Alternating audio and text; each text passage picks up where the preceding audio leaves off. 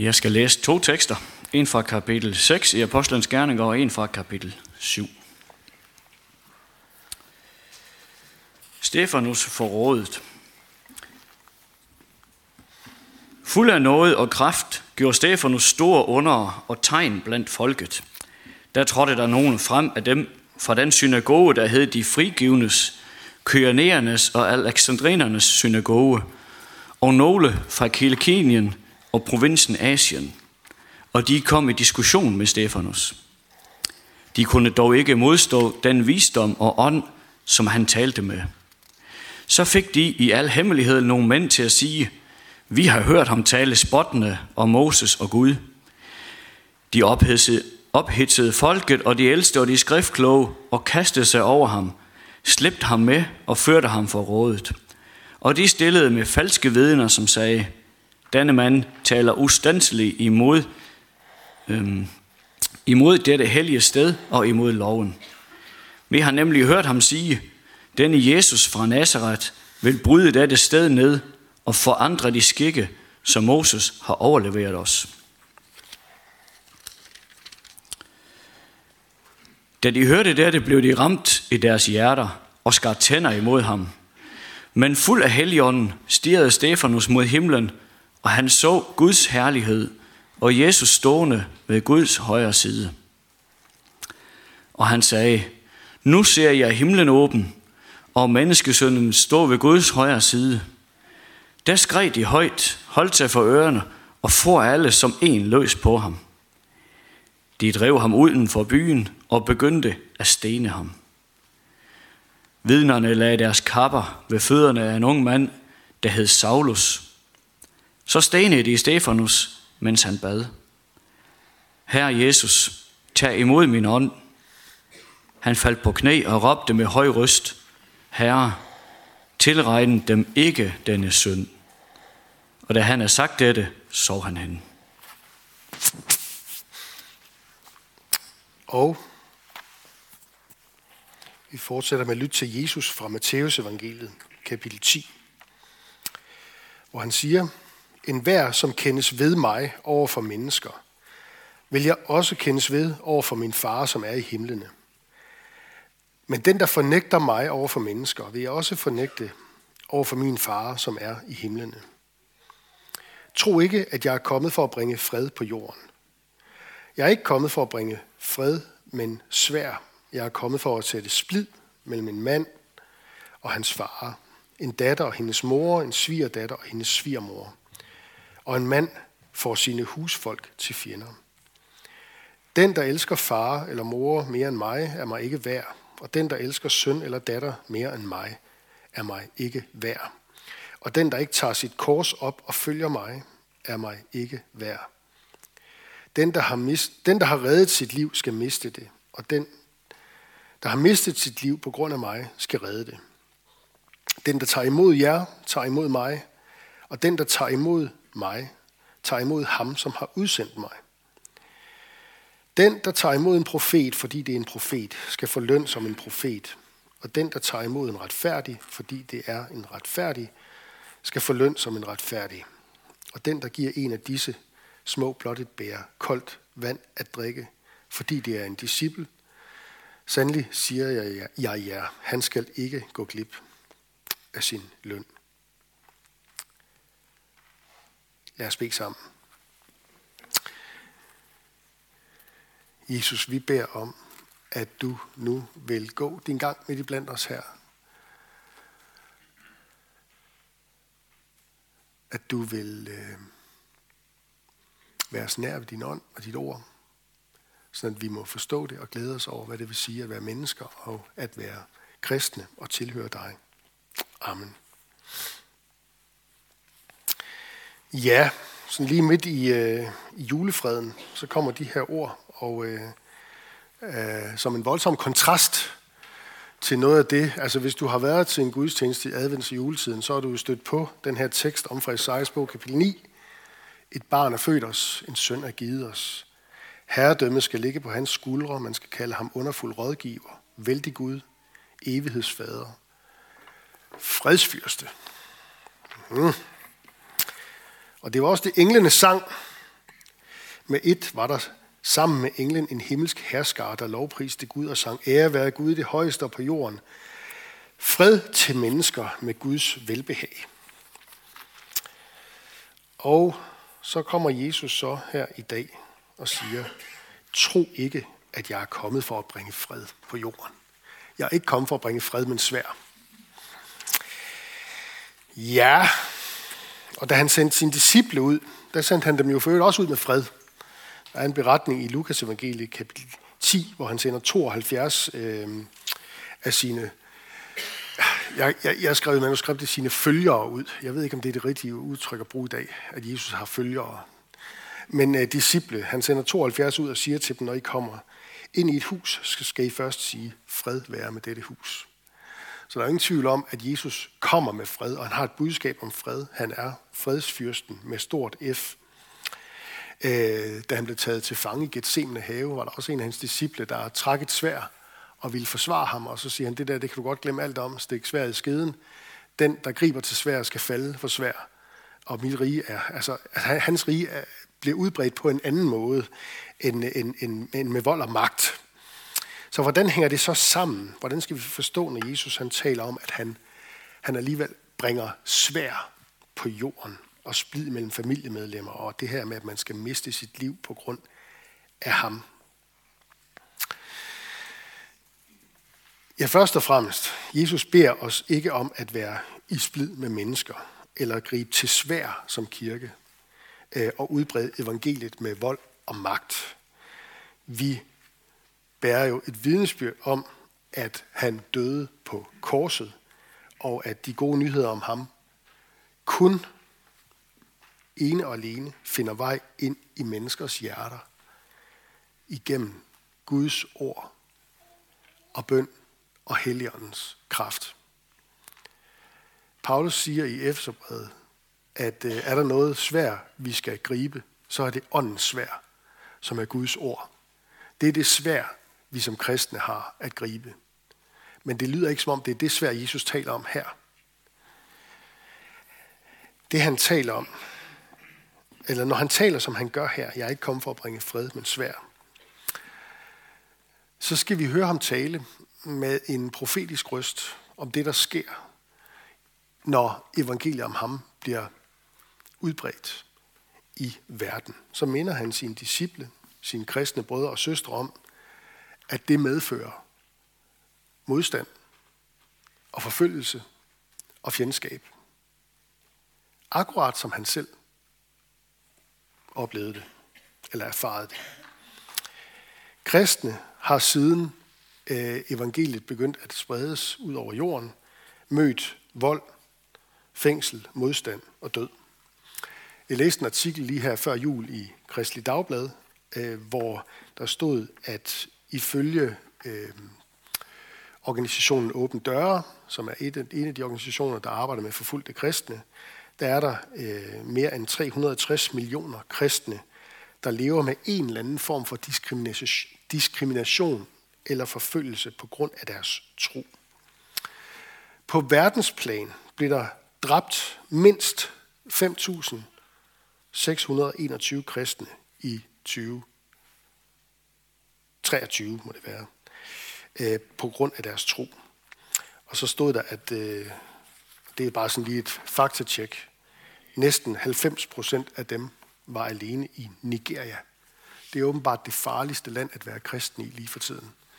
Der er omkring, det er det folkerigeste land i Afrika. Der er cirka 220 millioner mennesker i Nigeria. Det er helt vildt. Og øh, en tredjedel af dem, 80 millioner, er kristne. Øh, men det er også dernede, vi har den navnkundige islamistiske bevægelse Boko Haram, hvis nogen af jer kan huske dem, der for nogle år siden var det ikke også op til jul, bortførte en hel pigeskole. Øh, nogle islamistiske fanatikere, som i stor stil øh, griber til drab på kristne. Så øh, det foregår i høj grad. Jeg troede faktisk, det var et højere tal, men 5.621 kristne er inden for det sidste år bevisligt blevet øh, dræbt på grund af deres kristne tro. Øh, ja.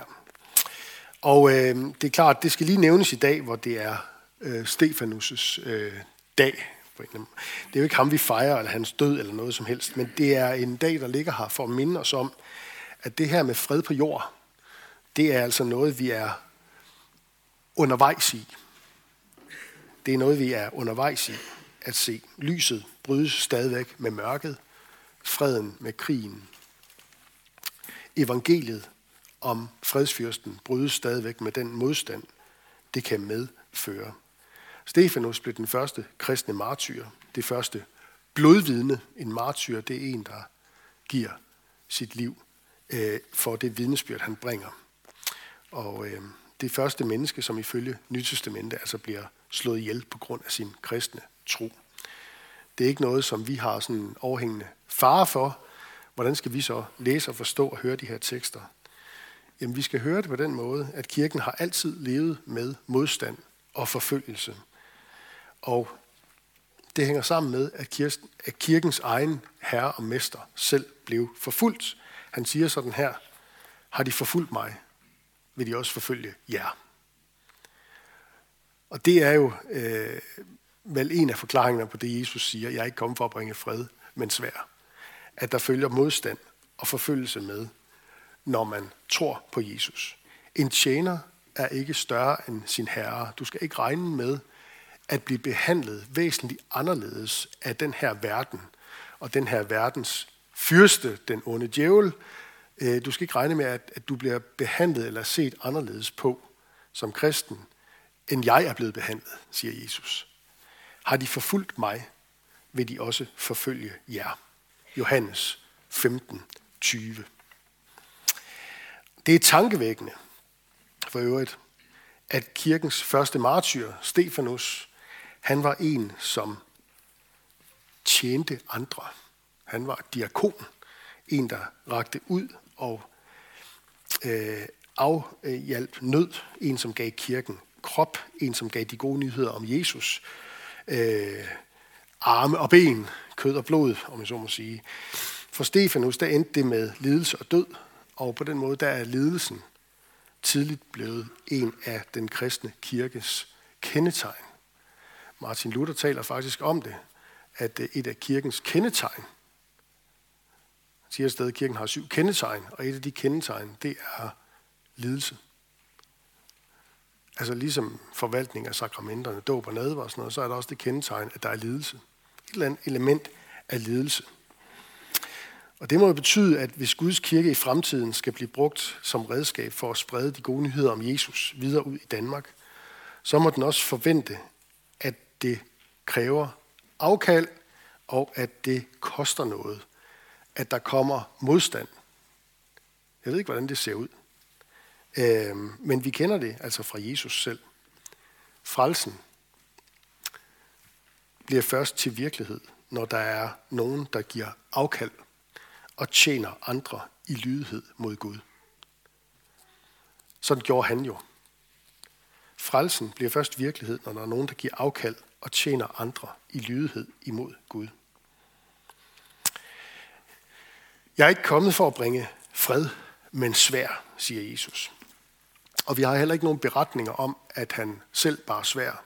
Der er nogle lidt kryptiske beretninger om, at han siger, når I tager afsted, så, så skal I kun nøjes med et svær. Det er sådan nogle beretninger, vi sådan gemmer til side, fordi vi kan ikke rigtig helt forholde os til dem. Den kan vi tage en snak om en anden gang.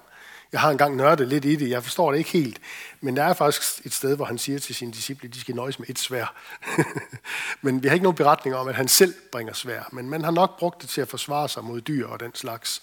Og i det hele taget er det jo rart at have en dolk i lommen. Og sådan, jo, Altså bare sådan for lige at kunne skrælle et æble og snitte et tov og den slags. Ikke? Men, men, øh, men, men, men, men han bare ikke selv svær. Og dog, så har jeg lyst til lige at minde om, og det, nu skal det ikke blive alt for meget association, og jeg tror heller ikke, det er det, han mener. Jeg tror, han taler om det her med forfølgelse og modstand. Men der er i Bibelen jo også, og det hører alligevel med i dag, tænker jeg, en beskrivelse af Jesus, som bærer et svær. Han gør det så på en meget, meget usædvanlig måde. Det er nemlig i åbenbaringsbogen kapitel 1 og kapitel 19, hvor der er en beskrivelse af Jesus i åbenbaringsbogen kapitel 1 i sådan himmelsk herlighed med, med, med, i stråleglans, og der står der om ham, at der står et, et øh, ud af hans mund stod et skarpt, tvækket svær, står der. Det er sådan en vision, Johannes har af Jesus. Og den bliver gentaget igen i kapitel 19, hvor vi har en meget, Bibelens mest detaljerede beskrivelse af, af, hvad der skal ske, når Jesus kommer igen. Og der kommer han ridende på en hvid hest, og der står også, at der står et, et, et, et svær ud af munden på ham.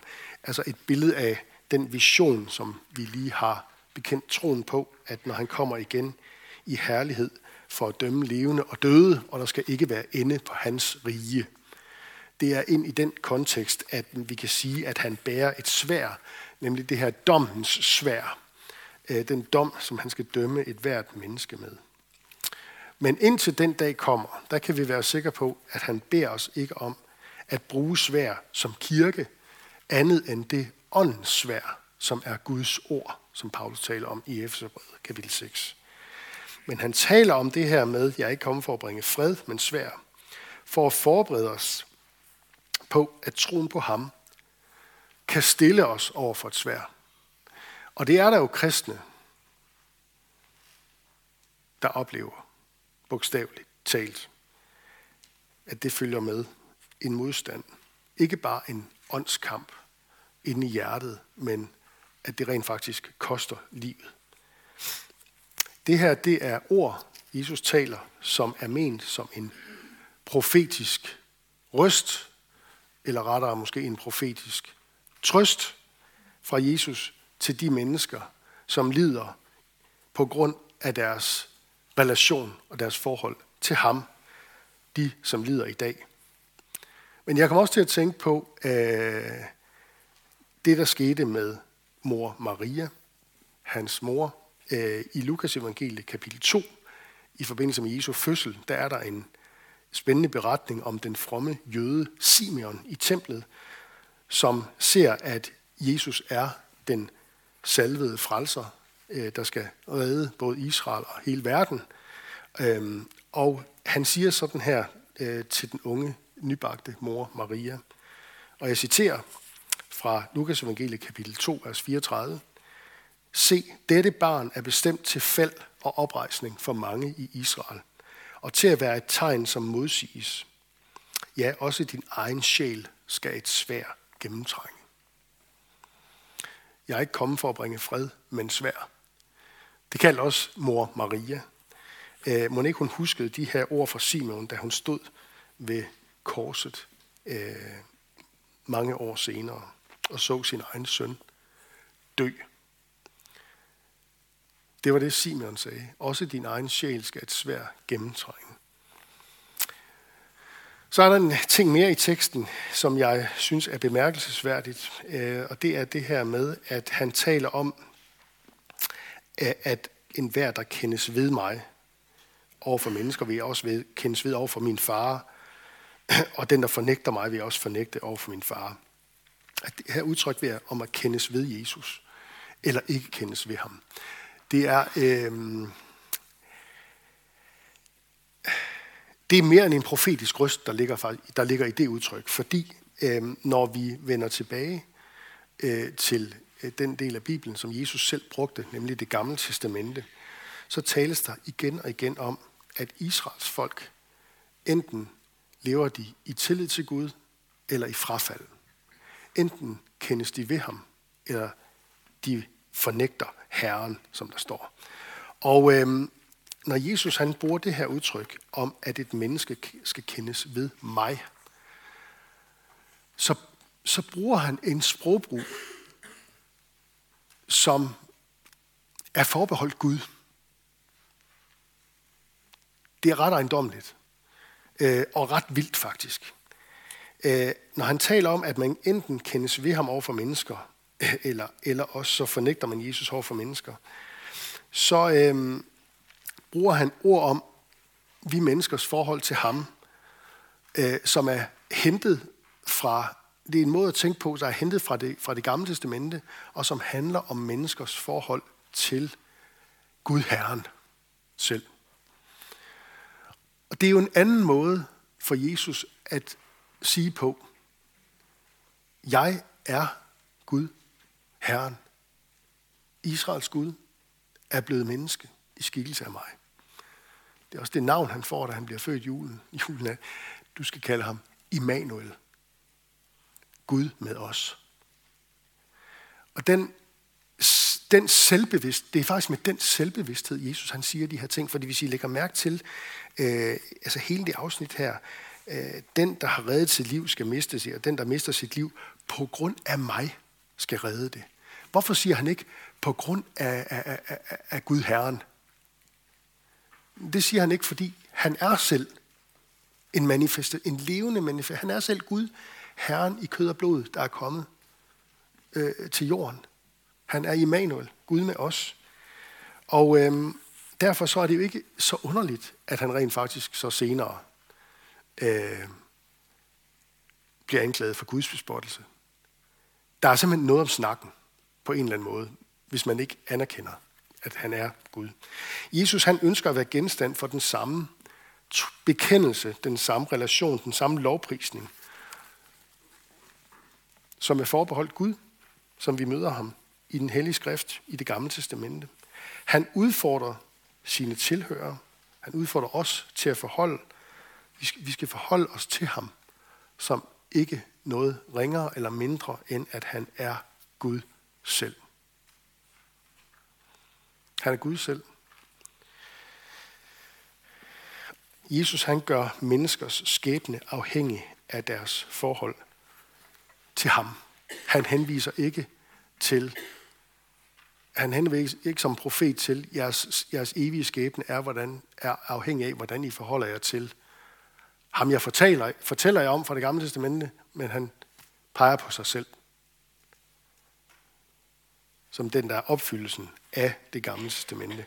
Og det gør han altså, der gør han noget, eller for, lad mig sige det på en anden måde, når han, når han taler sådan her, Jesus, så siger han noget, som ingen profet, intet menneske i Israels historie nogensinde tidligere har sagt.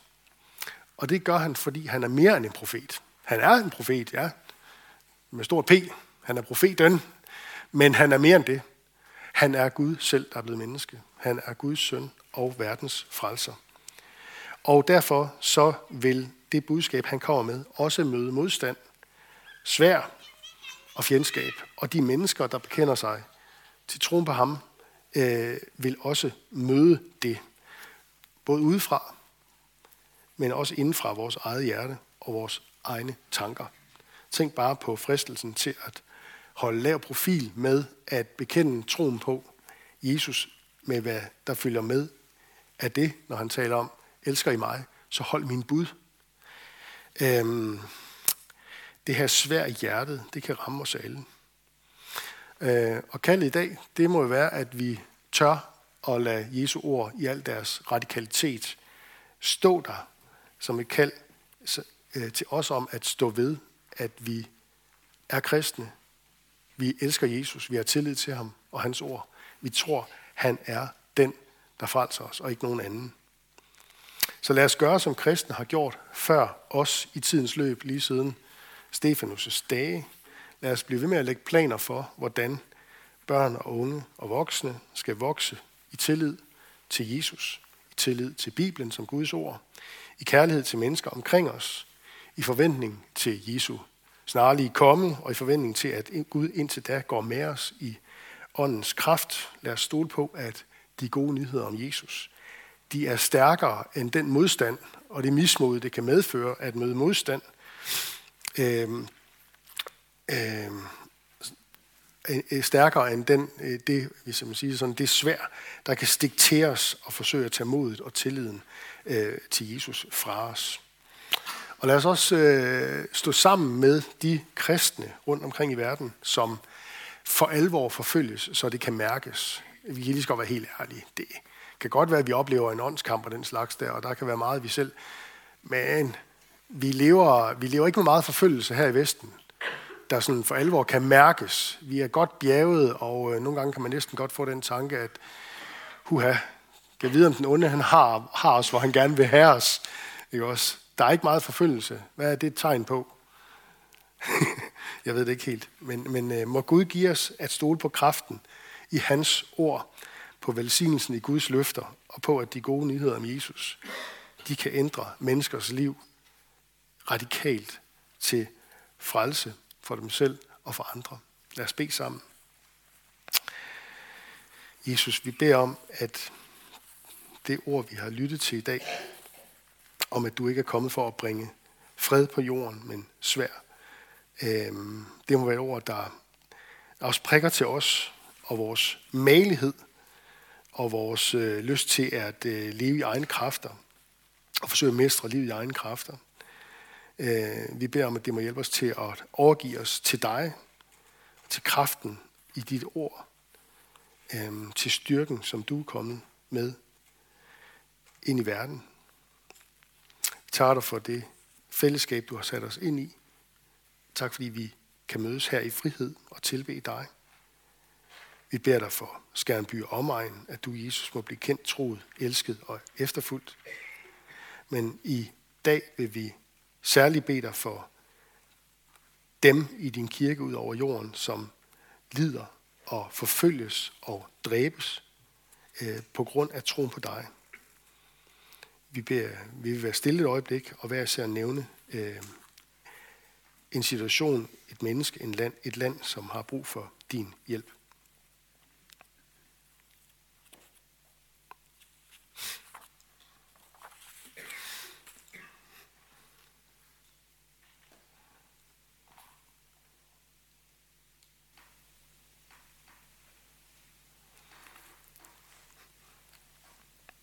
Vi beder om, at du vil være nær hos alle, der er ramt af sorg, sygdom, lidelse og forfølgelse og svær. Giv os mod til at være til stede og visdom til at lindre smerten hos hinanden. Lad os også være til stede i bøn og i støtte hos dem, der rammes af svær og forfølgelse.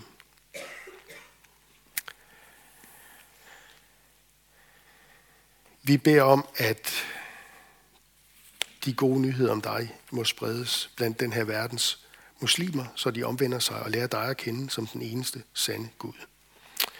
Vi beder om, at de gode nyheder må spredes blandt de jødiske folk. Vi beder om fred i Jerusalem, at du vil udgyde nådens og bøndens ånd over de jødiske folk. Vi beder for vores eget folk, Jesus, om at evangeliet er der må få fremgang her i vores land. Vi bekender vores medansvar for kirkens og folkets forfald. Vi bekender vores mangel på tro, lydighed og kærlighed. Og vi beder os om, at du vil give os mere af det. Vi beder for de folk og lande, hvor krigen raser og lidelsen håber sig op. Trøst de sørgende, helt de sårede, befri de bortførte, beskyt de uskyldige og væveløse, og lad de skyldige og ansvarlige stå til regnskab. Lad der komme fred mellem mennesker og folk, og lad mennesker finde fred i dig. Vi beder for alle, der er blevet betroet magt og autoritet. Hjælp dem og os til at værne hinanden imod uret og vold. Og kom så snart, du som er fredens fyrste og gør alting nyt. Det beder vi om i dit navn. Amen.